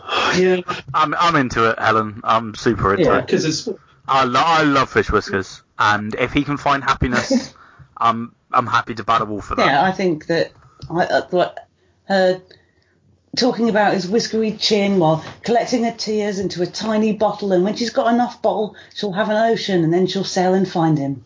ennui. You've really been into your old nan lore. haven't you? She's also been into the red wine, but let's not. It's mostly fan fiction by this point. Yeah, extremely graphic. Fact. It's really, Scotland is ridiculously prolific for old nan fiction. yeah, well, we do ennui quite well. Yeah, well, um, but then Old Nan and Fish Whiskers work grand together, right? Winter, winter, unopposed, blah blah. Oh, well, that's that's grand. There That's was a, a if there functioning was, thing. There was a reason why I wanted them to couple. Yeah, they do. well, yeah, synergy is a good thing in a couple. But at the same time, you're wanting Stark to be made better by a Greyjoy card. I think uh, Stark don't want Greyjoy for Christmas. Minstrel's Muse. Can we have that back? That's feast for crows, mate. Already got it. Yeah, kind of is. Yeah, but also Minstrel's Muse. I mean, the art's way more fun. Yeah, and it's got a much better. With that fat chap that's just having a great It's got a chat, fun- great time. We need more banjos. Oh yeah. Well, yeah, because there is of course the Thrones band that is slowly being Yeah, yeah, assembled through all the cards and the minstrels and the and the, the, the drummers and the guitarists and the uh, uh, and the like. You're not having the minstrels muse. You can't have the minstrels muse for Christmas. If I remember right, the minstrels muse wasn't it only awarded to Stark after like a competition or something? Wasn't Correct. there was a contest or something? The minstrels muse was printed. Yeah, it was like a uh, a Trident-esque competition. Yeah, and it, it only A went to. Stark. Like, it could have gone to any house at all, but it went to Stark after they won. Colton was something. against. So yeah. Ah, no, hang on. Like I mean, don't feel you have to try. It's fine. the It's it's interesting that if you search for the Minstrel's Muse on uh, on Google, because I wanted to see uh, the the chap like fall in love with that wolf all over again. Um, but it comes up with a Tywin Lannister, who was a five for five Tricon House Lanny only Lord, two influence. While you are not running an agenda, Tywin gains. While Tywin is standing, characters and locations do not stand during the standing phase. That's CCG card. Yep.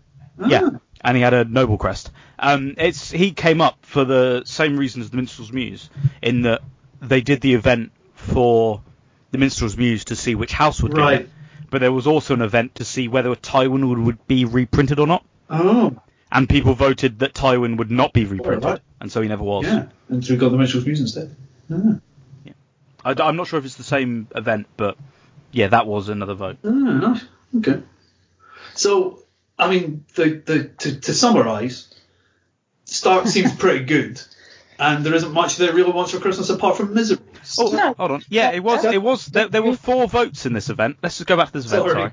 Uh, so the first one was Tywin. Shall we reprint him? Which one? No, obviously.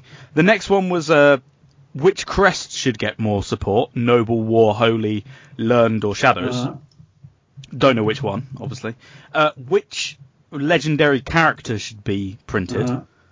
Uh, which is interesting because it's Bran the Builder, Lann the Clever, Balerion, and the Laughing Storm. two of them got printed, didn't they? So, Yeah, but one's a champ card, so presumably Balerion got yeah. printed. but only one. Uh, and then the last one is which house should get the Minstrel's Muse? Ah, okay. Which was, and then uh, shut yeah. all those contests down.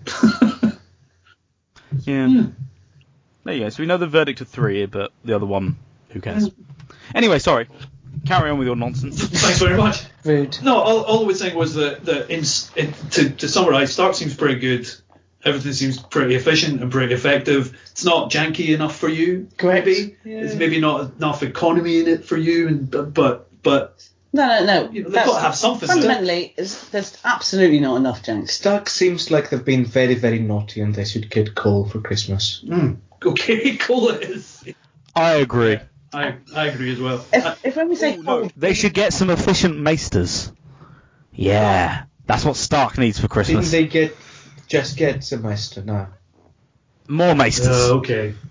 Enough so we can play 12 different Stark maesters. Hang on, hang on. Yeah. Something just occurred to me. Haven't you become a bit of a fucking Stark loyalist in the last 12 months? No, no, no, no. I've played some Stark maesters, but uh, So no, my my Stark period was more than 12 months ago. It was last year's na No. Last, Yeah, last year's last Nationals year's- I played Yeah, Stark. you did play Stark. Yeah. so you want uh, a Master of the Last Earth that did things with direwolves or creatures or Oh, yeah. something? He did things with direwolves. Is this the Minstrel's Muse art all over again?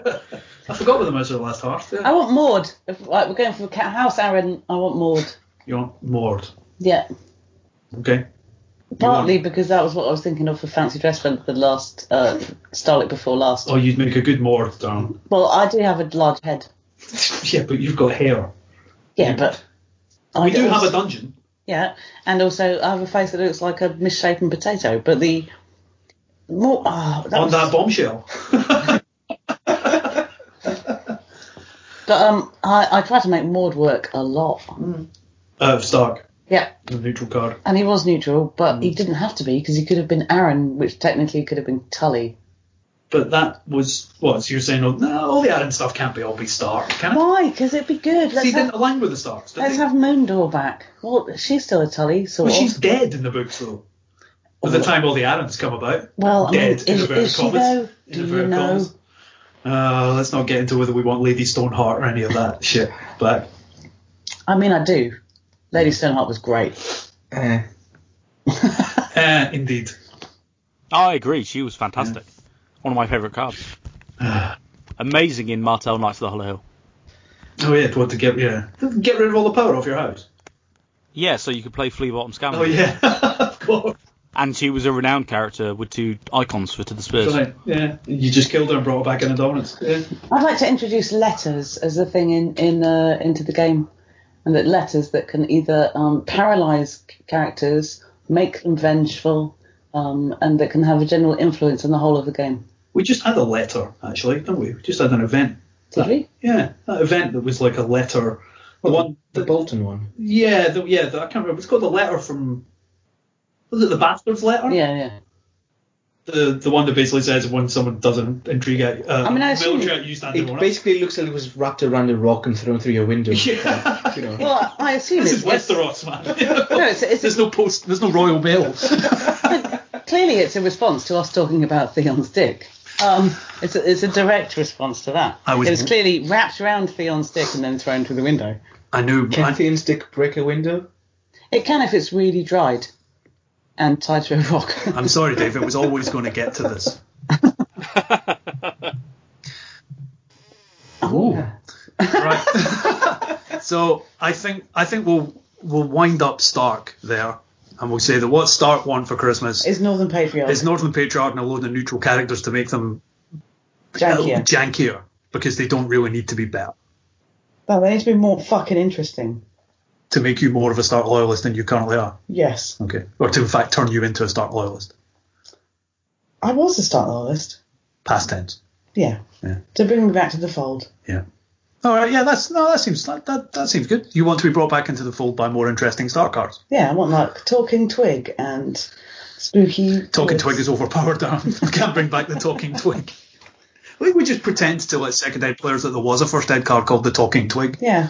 I, it just seems like something that's really personal between you and Helen, and we don't really want to get into that. On that bombshell, thanks for coming, Helen and Costas. Did we just get evicted? I think we Yes. did. All right, and now we are on to the squids themselves. Sadly, Peel hasn't joined us yet. We are getting slightly worried. Uh, he has contacted us, but he is not home yet. So at some point he might join us. But in the absence of Peel, we have brought on a traditionally Greyjoy player. Less so in second edition, but certainly when it comes to first edition. He's already given them Christmas in July, but say hello to Vince. Hello, Vince. Hi guys, how you doing? Good, thank you. All right, thank you. How are you? I'm alright, I'm alright. Enjoying Christmas in the south of France, so yeah, not too bad. Oh, well. Yeah. How how was France uh, this year?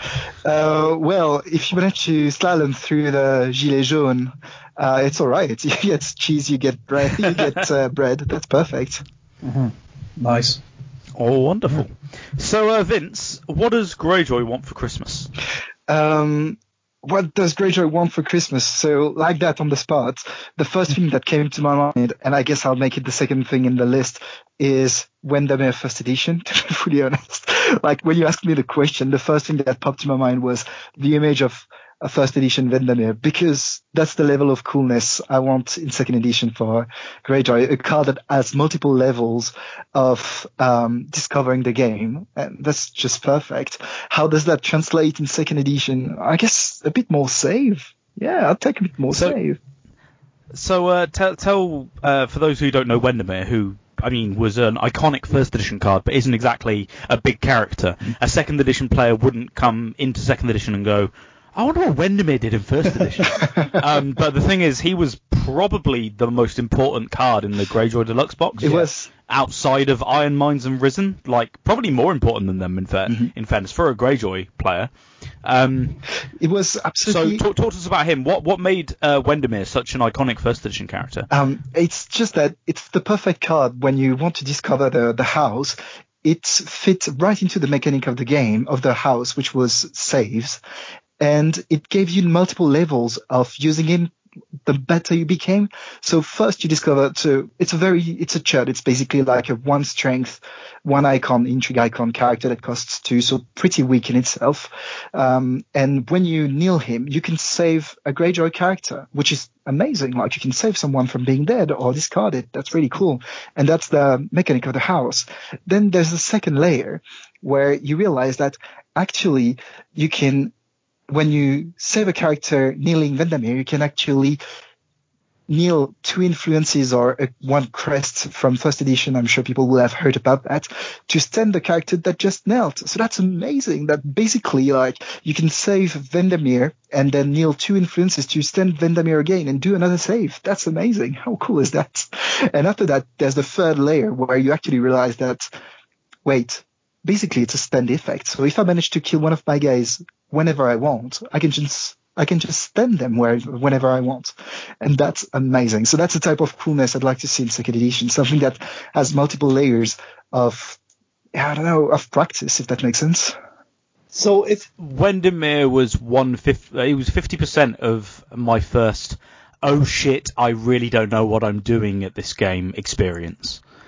In that I valid thinking I was in a really good position, and then Wendamyr saved someone, and then I saved someone, and then I got to be a Kraken, which was my first. oh shit!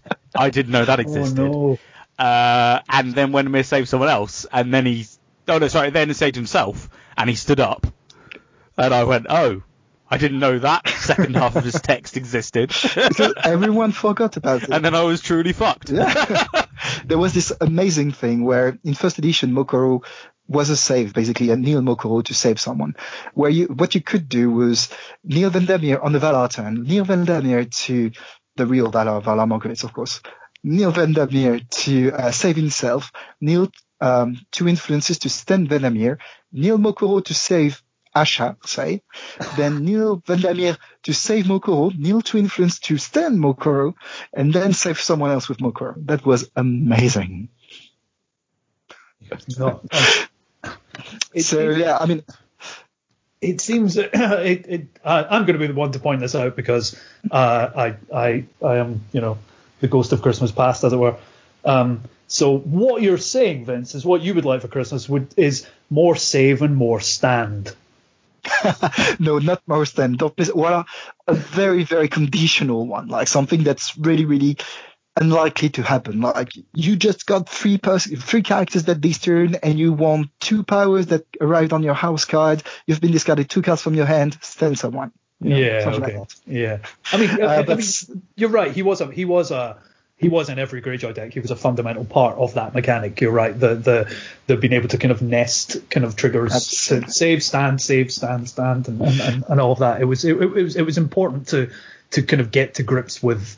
As Dave says, you know, oh, that's how that works. Oh, I'm out of my depth here if I don't understand how that works.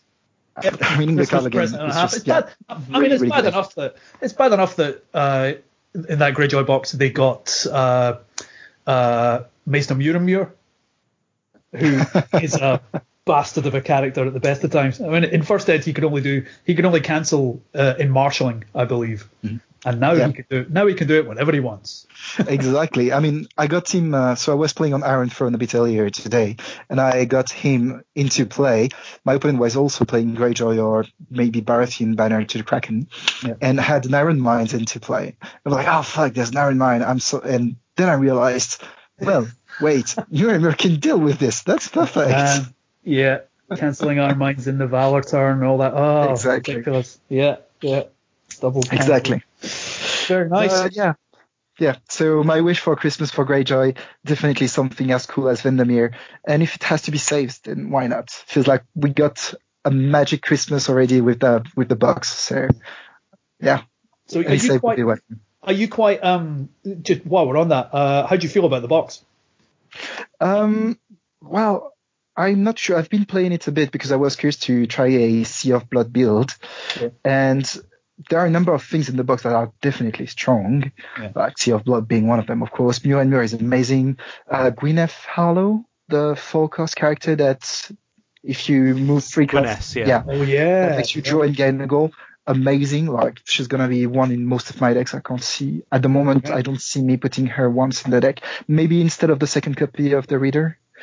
Um, Okay. so that's about the box. Yeah, quite happy that it's quite varied, which is nice. It's not focused on one mechanic only. So yeah, good time so far. Um, the only thing is, I'm not too too sure about the new Euron. I mean, I've heard good and bad things about him, and I keep reading him, and I keep hearing about how great he is. I'm like, but wait, guys, uh, I don't get it. If the silence is already in play, his text is void apart from the intimidate. I love intimidate even more with an intrigue icon in Greyjoy. That's amazing. Mm. But then again, like the older Euron makes you win challenges, it makes you win games on his own. He has renown, he's a bit stronger. I don't know. Uh, yeah, that would be my question mark around the Greyjoy box, I guess. Yeah, um, totally. Remember that silence stands him, of course, so I think the old Euron. you're getting fits. multiple intimidates as long as you've got the warships to fuel it. Yeah. Yeah, that's it. I mean, and the silence puts a warship into play. So if you have enough warships in your deck, keep one in your hand. You're sure to have plus two initiative and a sort of a surprise warship. And if you have Euron, then it becomes very strong. I don't know. It seems like you need a lot of pieces of the puzzle to really, really make it work. And with how important turns one and two are, it seems a bit. But I mean, I don't know. Maybe it's just me, and actually it works very well. So we've had we've we've had quite a lot of. I mean, we've we've been through a number of uh, people talking about their their houses so far, and we've had a lot of chat about. Obviously, a lot of chat about uh, first ed and and themes that existed in first edition, and whether those themes kind of came through to second, or whether themes in second edition in one house maybe have lost their way as the as as cards have been uh, released. My initial thought of, about the Greyjoy box was that there's plenty of kind of good cards in there, uh, but as opposed to I think previous deluxe boxes, um, there doesn't seem to be a new theme that they've introduced to Greyjoy in this box. It seems to kind of double down on existing themes and kind of make them better and, and give them extra cards and the like. Is there is there a theme that you'd like to be introduced into second ed Greyjoy, be that from first edition or not? Um, so I have to admit, from a personal point of view, I find the Drowned God theme quite consistent and good on its own, although it's not exactly my thing, I know, as silly as it can sound, given that the Drowned God fanatic is there. But I mean, I'm happy as it is. I just would like to find something else in Greyjoy. Raiders could certainly have something coming. Ironborns could have something coming. So otherwise, it's just big dudes and it's really not my stuff. So if I was to hope for a new theme coming to Greyjoy, I don't know. I I loved, and the first thing I, I thought for I thought of was um, the Black Sails theme from first edition, which is sort of impers- impersonated by the Conclave in second edition. Yeah. Um, I don't know if it could be a Greyjoy thing, like with all the naval stuff and trying to basically maybe a not necessarily a raider, although it could be a raider, but some of a mix between raider and smuggler. Like rather than having cards coming out of your hand, maybe you could take cards from the top of your deck or the deck of your opponent, put them in an out of play area, and under certain circumstances, just bring them into play or bring them to your hand. I know that's that may be a bit more elaborated or complicated than what the designers would want to do, or maybe it just doesn't make any sense. But I'd like to have something a bit trickier like that, like the what's the name the um, the Baratheon six cost, five Yeah. strength military intrigue and stealth, Valiant Steel Crew, The Valyrian's crew, yeah. Valyrian's crew, yeah. I love that they've been mentioned twice this episode. Yeah, so they have. We love them. Yeah. They're really cool. They're really cool. I love them. They are really Yeah. cool. And yeah, something a bit like that, where you smuggle cards from your opponent's deck or from your cards into play via some sneak techniques, if that makes sense. Sneaky techniques, yeah. That could No, be I think cool. that's yeah, I think that I think that'd be good. I mean, I'm I'm going to be the first person that would like to see something like Black Sails back, obviously. Uh, and Black, Black Sails was, you know, fantastic, fantastic thematic fun out of both Barra and Greyjoy in First Ed. Um, Yeah, absolutely. You know, ugly pretty good in both from uh, from all the kind of smuggler kind of point of view and all the smugglers that there were in Barra and uh, all the phenomenal kind of naval characters that Greyjoy got. And uh, uh, so yeah, no, I, I I 100% agree. I'd love to. I'd love to. I'd love Santa to bring a black sails agenda back or a Ah. version a version of it. It would be amazing. I don't know if they ever intend to do the House X agendas in second edition, like Mm. we had uh, House X agendas in first. And if they do, yeah, please, Black Sails in Greyjoy, I'd love it. Mm. Mm. Mm. Well, I'll, I'll go for half of that, but yeah, Black Sails, yes, but I don't want it out of Greyjoy, but but yeah, but yeah, that'd be lovely. Excellent. Lovely. Well, uh, thank you for joining us, Vince. Uh, well, thanks for inviting me, guys, and have a good evening, I guess. Merry Christmas. And you. Merry Christmas Merry to you. Christmas to you. Have a cracking festive season. So we'll see you in the new year. Amazing. Have a cracking festive, festive season. Yay! Perfect. Right, now we have someone up to talk about beginner cards. Um, now, he has been on the cast before. He had a soft ban after uh, he was prosecuted for gimmick infringement, but because it's Christmas, we've brought him back. Uh, so, Mr. James Walmsley, say hello. Hello. Thank you for And, allowing uh, me out on parole. Yeah. Christmas is a Christmas is a time for forgiveness as well, James. So, you know, we've we've Yeah, come New Year, you're banned again, just so you know. No, I, I can take that. It's only reasonable. so, uh, welcome to the show again, and uh, tell us, what does Tyrell want for Christmas? What Tyrell wants for Christmas? There's I've thought of a few different things we could go with here. Like obviously Tyrell have multiple restricted cards, maybe an updated restricted list or something like that would be nice. But ultimately I thought about why are those cards restricted? And for me, what makes Tyrell such a wonderful faction isn't like, you know, all the draw or all the gold or all the power gain or anything like that. It is House Florent Knight. So Agreed. we got a card called Mace Tyrell in the House of Thorns box that should be a lovely card for House Florent Knight. You know, he lets you phase out a card for the phase. Start the next phase, they come back in. Gives you even more House Florent Knight triggers. If you're lucky, you get up to 16. It's wonderful. the problem we've got Ha- has Josh got to you in the last like 12 hours? the problem we've got, right, is that because that Mace Tyrell has a reaction that is passive power gain, he got restricted and the High Tower got restricted. And as a result, you can't really use that Mace to do fun stuff because it means giving up your restricted card. So, what I would like for Christmas for House Tyrell is for Mace Tyrell to be errated to remove that reaction so that you can only use him for the phase bouncing stuff. And at that point, you can unrestrict him and you can unrestrict the high tower and you can use all those cards as they were originally intended rather than just as a boring passive power engine. Um, I don't know if this has been suggested before, but if it's not, I'd like to, you know, personally take ownership of that idea. interesting. So for Christmas, you what you're saying is you want your champ card back. I, I would like what you are referring to as my champ card to be made worse so that everything can be made better. Ah, okay. Alright. I would very much be in favour of that. I love Mace Tyrell's action. I think it's a wonderful thing. I think his reaction is an awful, awful blight on the Okay. game. Yeah. Okay. That makes. And as much as I love control into passive power, like, no. Yeah, that skips out the control bit, really, doesn't it? Yeah, there's no control in it. That's the issue. The control is the fun bit. A win condition from control is great, but that's not what Mace is. So, hi- so, so hang on, ju- just just because it's been a long time since I've played with, seen, uh, or torn up a copy of Mace Tyrell, the action is to remove something from play and pops back in. The reaction is gaining the power and the gold, right? Uh, spending a gold to gain the power, yeah. But yeah, that's yeah, that's what I mean. Okay, so it's the passive power game that you want rid of. So the kind of uh, yeah, okay, yeah, yeah, uh, that that makes sense because that is that's the fun bit, right? The bouncing in and out is is the the fun and interesting bit that you kind of build around, and uh, but the the the money and gold bit just seems like a bit of a yeah, it seems a little bit easier, uh, a kind of uh, unnecessary addendum to an already in, kind of very interesting card.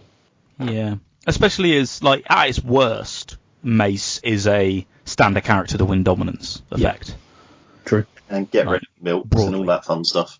Yeah, yeah. Let alone attachment control and interesting come into play or exit play effects. Um, he's just a oh I'll just stand this three strength chud to win dominance. Easy, boom. Um, so yeah, this makes him that that is a good effect in itself. Agree. Because And I'll the be very power, happy It means Uh, not only does it mean he has to be restricted, but it also means the high tower has. And I think if you got rid of that power grab, not only could you pull Mace off, but you could give regular Tyrell decks back the high tower that still want to be able to use, you know, one of the other great restricted cards like Flea Bottom or Breaking Ties or um, I don't know, uh, to the Rose Banner or whatever else. And if there's one thing that Tyrell players all want, it's to pull Mace off. At time. Just checking. Just clarifying that's what you meant, James. it was a Christmas set. Yay! Merry Christmas, everyone. all right, all right, yeah. Well, well, I mean, it's not within our power to grant you such a present, but you know, it's good to know that you want. We'll tell Santa. We will. We'll tell McConnell. and uh, we'll see what he comes Yeah. back with. Who is Santa in this case? FFG or Danny, presumably. Yeah, Danny's. I'm, I'm just going to email him this the link to this episode and just you know, Danny, go with it. See what happens. How would it be in the spirit of Christmas he made all of it come true? I have no idea what other people have Yeah. asked for and how bad an idea that is for me to say that. But Well, cons- Well, it involves printing an entire deluxe box, yes. Several first edition reprints, some rethemes. Mm-hmm. but overall, he could probably do it if he, could, you know, print on demand Wednesday morning. I'm looking good. forward to the new keyword anyway. and uh, and the entire new Lannister deluxe box that's been. Yeah, and Barrett is going to be Oh, good. God, it's going to be amazing in the new year if that if if if, if uh, it's been a good boy. what are the odds that the Baratheon players would still complain? Oh, oh, 100%. Aye. So is that it, it, it's is that everything that that you would you, that Tyrell would put on their uh, their their letter to Santa? I mean, we're more about giving stuff than asking for stuff, right? No, but carry on. We, we give out lovely presents. You know, Yeah, look at much and more. we have gift, yeah, much and more. Mm-hmm. It even has gift in its name in second edition. Mm-hmm. I reckon you could make a wonderful Photoshop of House of Towers, uh, uh, House of Thorns Mace as Santa. Yeah, I, I Because he's in the right, he's in the right position. He's got a fantastic grin. he has No one has a speech He's bubble up. coming out saying ho ho ho. Yeah, exactly. And I'm not talking about my daughter. He's he's good, but he's no Mac- he's no Moqorro. Moqorro is Greyjoy Santa. I thought Dagmer Claus was Greyjoy Santa. Is that wrong? Greyjoy's a Christmassy house. they are the most Christmassy house. Like that's just not up for debate, is it? In fairness, when you take our guests, our Greyjoy guest is the closest to Christmas out of all of us. So Yeah, thematically, it also works. true. He's an hour ahead. Yeah. thin thin reasoning, but I'll allow it. Yeah. Otherwise, all you know, I don't know what else you'd really want for Tyrell. Like they they have all the nice things already. Maybe like get them to win an event that FFG prints uh, full bleed cards for, so we can get some lovely full bleed Tyrell cards. I mean, the art is generally nice, so that's not Exactly. awful, even if it hurts me emotionally. That's a very nice and gentle and realistic Christmas present. Is some full bleed Tyrell art cards. Oh, Yeah. Yeah, well, I mean, like, I, I would be disappointed if Tyrell players complained about the last like 12 or 14 months that we've had. Hmm. So I'm not gonna ask for anything extravagant. I want one of our cards to be made worse and some lovely full bleeds. oh. Merry Christmas, James. Merry Uh, Christmas. Merry Christmas to everyone.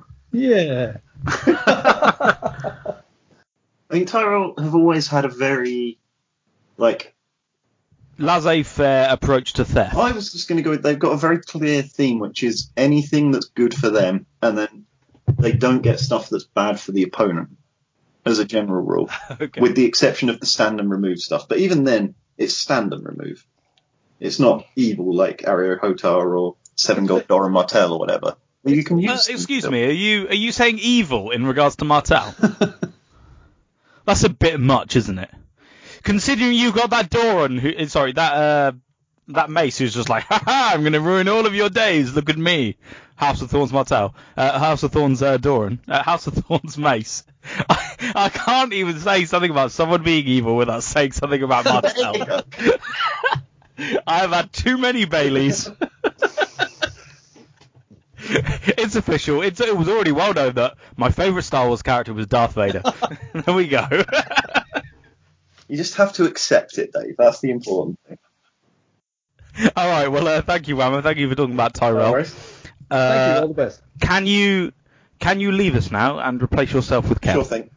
One upgrade coming up. Fantastic. Hee. All the best, mate. Thanks. Take care. You're still going to be here. Yeah, I'm still going to eavesdrop to make sure you don't say bad things about me. Yeah. I mean, I really am. I would take away Whammer from the game. Yeah. Honestly, it would improve the health of the UK better competitively immensely. Like it would, you know, make it a lot more competitive, even if we would miss his deck building wonderfulness, and I would miss drinking with him. But would you stand and remove him, or just remove him? I would rather stand and remove No, him. that makes sense. That's much more gentle and passive. Yeah, just delay the Whammer threat. I wouldn't want to remove Whammer completely, especially as as I look at the computer, I can see his face looking at me, smiling. stand, and, stand and remove Whammer from the meta. Nice. Didn't you used to have Donald Duck reading Mein Kampf as your Skype picture, but then it became a bit too real, didn't it? Yeah.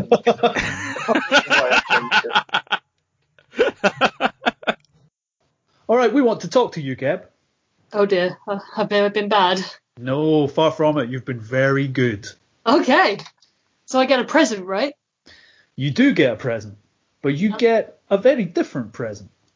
What we've what we've done so far is we've been through all of the factions. We'll get to that in a minute. We've been through all the factions and we've asked them what they want for Christmas.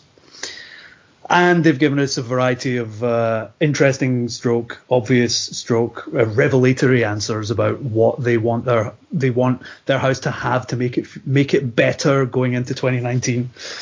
But now we're on to House Martell. Um, yeah, and it would seem uh, it would seem unusual to get someone who isn't a Martell loyalist. I mean, I mean, would it be fair to say that you're not a Martell loyalist? I would be ashamed if you thought for one moment that I uh, even touched orange cards, let alone played with them. Good stuff. Kev, that was a bit too passionate, I'm. But that's good. We get people that are. But I could hear the venom though. Like it wasn't just, oh no, I don't play Martelli. It was like, no, we, you know, no. we've we've been listening to people people with like uh, people that love and, and, and adore their faction and have these interesting ideas about what they want to add to their add to their faction to make it better and what it would be lovely if Santa gave them for Christmas to make that better. You're not a Greyjoy, uh, not a Martell loyalist in any way, shape, or form. In fact, completely the opposite. So what we would like to say to you is, it being Christmas, Martell have been very naughty, haven't they? Oh, they've been naughty and they need some coal in their stockings this year. Oh, yes, indeed. What do you think we should take away from Martell for Christmas? Well, I've been having a little think, and I was thinking about it in terms of being a Baratheon player. So, you know, I'm whiny. Respect. Yeah. Um, but what I was thinking about is like, what is Baratheon supposed to be good at? Like, we're supposed to be good at power rush, but Tyrell will do that better. We're supposed to be good at like targeted control with kneel, but Targ has targeted kill, which is just strictly better. They've started giving us like stealth and warships, but Greyjoy does that better. And the other thing we've got is sort of a dominance uh, tech going on. And I think Baratheon probably does that best. I mean, Greyjoy, you know, gives it a wedgie and sends it home. But, you know, the dominance thing is interesting. It's fun. It's a little bit different. We've got the, you know, the fun uh, locations that trigger off that. And then there's one phrase that Martell got printed on a card when you lose the dominance phase. Preach. Yes. Why? It just feels so. You leave Nev alone. Shut it, Bamford. feels so personal. It. It was the one thing Barra had potentially that was ours, and then Martell gets a card that deliberately works against that. That boiled my piss. Yeah. That card. and I've been playing a dominance oh. deck, and I've had that card. Oh, the you know it, it absolutely infuriates me. So I would strike out. What what character is it that's got that? There's Nymeria and there's Archibald. Not Archibald. Nymeria. Yeah, there's Archibald two. Yronwood as well, yeah. Oh, well, I'd strike out both of those, and then I would prevent anyone printing the phrase when you, unless it's a bad thing, you know, you know, unless it's like, you know, Like Gendry. yeah, Gendry or how the refugees used to be in first edition. There we go. That's what we want, Kev. More first edition. Carry on. if you're going to badmouth Martell, at least, you know, sweeten it. Put some honey on the wound. Is that good for it? I guess it is. Um, but yeah, um, that's my that's my thought. That for God's sake, let Baratheon have something. Like uh, uh, when I when I chose to be a Baratheon player, I thought it was because you know it was a bit of banter. I thought it'd be a laugh, and I've tried not to become a whiny Baratheon player, but it's so hard. They make it so hard for us not to be just whiny bastards. What what Baratheon needs is a good strong theme that only they can do, and they do it better than everyone else. But that's not what I'm allowed to talk about. So instead, I'll just try and stop Martell from encroaching on the one damn thing we've got going for us these days. 100% agree with you. but then I would. Yeah, yeah. I just, yeah, I, I dislike playing against Martell anyway because, like, I don't know. I feel like I just have a psychological aversion to things like um, Ghaston Grey. Mm. I like how what's it called? Revenge for Elia? No, Vengeance. Yeah, vengeance. Vengeance for Elia. That's not as bad in second ed as it was in first ed. I feel. Mm. It's, it- yeah, it wasn't. yeah. Um, but yeah, just just leave Baratheon alone. Leave Baratheon alone. As much as I love playing against you, Kev, I hate playing against you with Martell. Because just, oh, it's just awful. I feel my soul just dying as soon as every card I Yeah. see. Like that bloody what was it? The the one I think it was even in the core set. The one that's just oh yeah, the number of plots you have, you get that much power, and it's just like oh Yeah, it is. Yeah, Doran's game. okay, that's that then. Yeah. oh well, never mind. Good yeah, job. exactly. And like some some games you play and you play that and you go, yeah, that was a great game, and I pulled it out. And sometimes you just go, yeah, that was a game, and I won. Yeah, I ain't got no intrigue icons, so it's like well, okay, you just The- just win, mate. Okay. There's, there's no commonly used uh, internet acronym for bad game, well played. Yeah. Yeah. So GG, GG this. No, BG. Fucking Oh, just BG. just invent it. the beacons. BGWP. BG. It's fine. SU. Played it well, but it was a shit. Yeah. yeah. BG. Fuck you. Yeah, I do have to respect there is definitely skill in playing Martell, but where I'm sitting, thank you, it Kat. just feels like, oh, what you did? I have this card, which means you're a fucking idiot.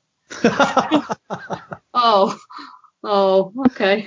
I'm Yeah. very much enjoying the fact that every conversation we've had with faction loyalists and and faction non-loyalists have been uh, gently skewed by the host's own uh, approach to particular houses.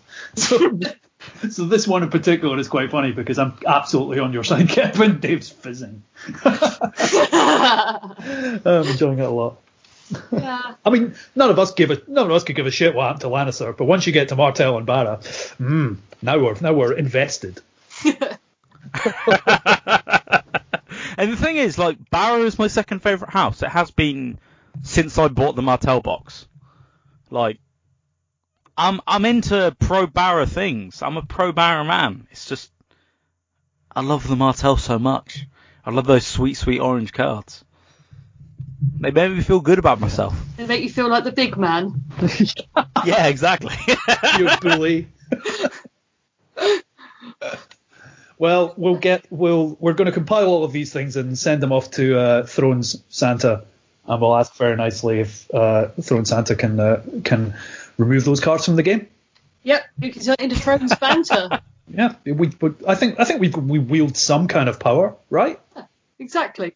Yeah. I'm not sure what it is or how strong it is, but fuck it, we'll give it a go. All right. Okay. Tremendous, Kep. Thank you very much. Thank you. Okay. Well, in that case, Tony, do you want to bring us on home? What we've got left to do is we've got to talk about Night's Watch, haven't we? Or we could just not bother talking about Night's Watch at all, because frankly, who gives a fuck about Night's Watch? I mean, they're neutral, so Santa wouldn't visit them to give them presents or Santa would have a bit- find it very difficult to get that north uh, at this time of year. Living in Scotland, but you know, I live in Scotland. We don't get any presents. exactly. It's even worse. It's further north than Scotland, the war, right? The- Like- we don't get any presents, so I don't see why the Night's Watch should get any presents. So no, we're discounting them entirely from the whole process, and we're not going to ask them what they want for Christmas because frankly, it would be futile. So uh, I was going to apologise to Night's Watch players. I'm not even going to bother. Seems reasonable. I apologise to uh, Peel fans. Of which I am one. I'm not, obviously, but uh, I'll, I'm sure I'll see him in the next few days, but not a fan. not, not a fan, but yeah. nice. oh, speak of the devil, and he shall arrive. Yes, I'm on hand three, Dave. The modern technology that we live in, the world is in fact in all its love here. Um, I'm currently driving. Can you hear me? Yes. yes, but we can't record like that because you're a fucking mess. So yeah, I'm a little bit late leaving. I was planning on leaving about eight-ish, so I'm literally about an hour away. Okay. No problem. We'll probably still be going in an hour, to be fair. Uh, that's fair enough, lads. I, I figured as much. Um, I feel like you can have this bit in as like a little segment halfway through the episode. You can update them on my travels, maybe. That, that's just something to contribute, you know. Can I just Absolutely. make the record, Greyjoy is the best house, and fuck the rest of you. And that's You can try and say that, mate. We'll see. You know, we'll get it in somewhere. You can argue me down, but I will have a counter for every argument you put forward. I guarantee that. Then it's just as well you're still in the car. I mean, there is that, but you know, there's, there's one word for you, or two words for you. Well, one word technically. 'cause I don't need to use his last name, do I? What's the word? Theon. All right. Yeah. Thought it might be. Loves a bit of Theon, he does. Loves a bit of Theon, me. Do apologise. I'll catch you in a bit, and I'll be back on soon when I'm no longer driving. Bye, Peel. Hello. I believe our Christmas roundup is complete, and I believe our 2018 is probably complete as well, isn't it? I think it is. And therefore, it just remains for me to wish you a Merry Christmas Merry Christmas, Tony. and a Happy New Year when it comes. And that's us.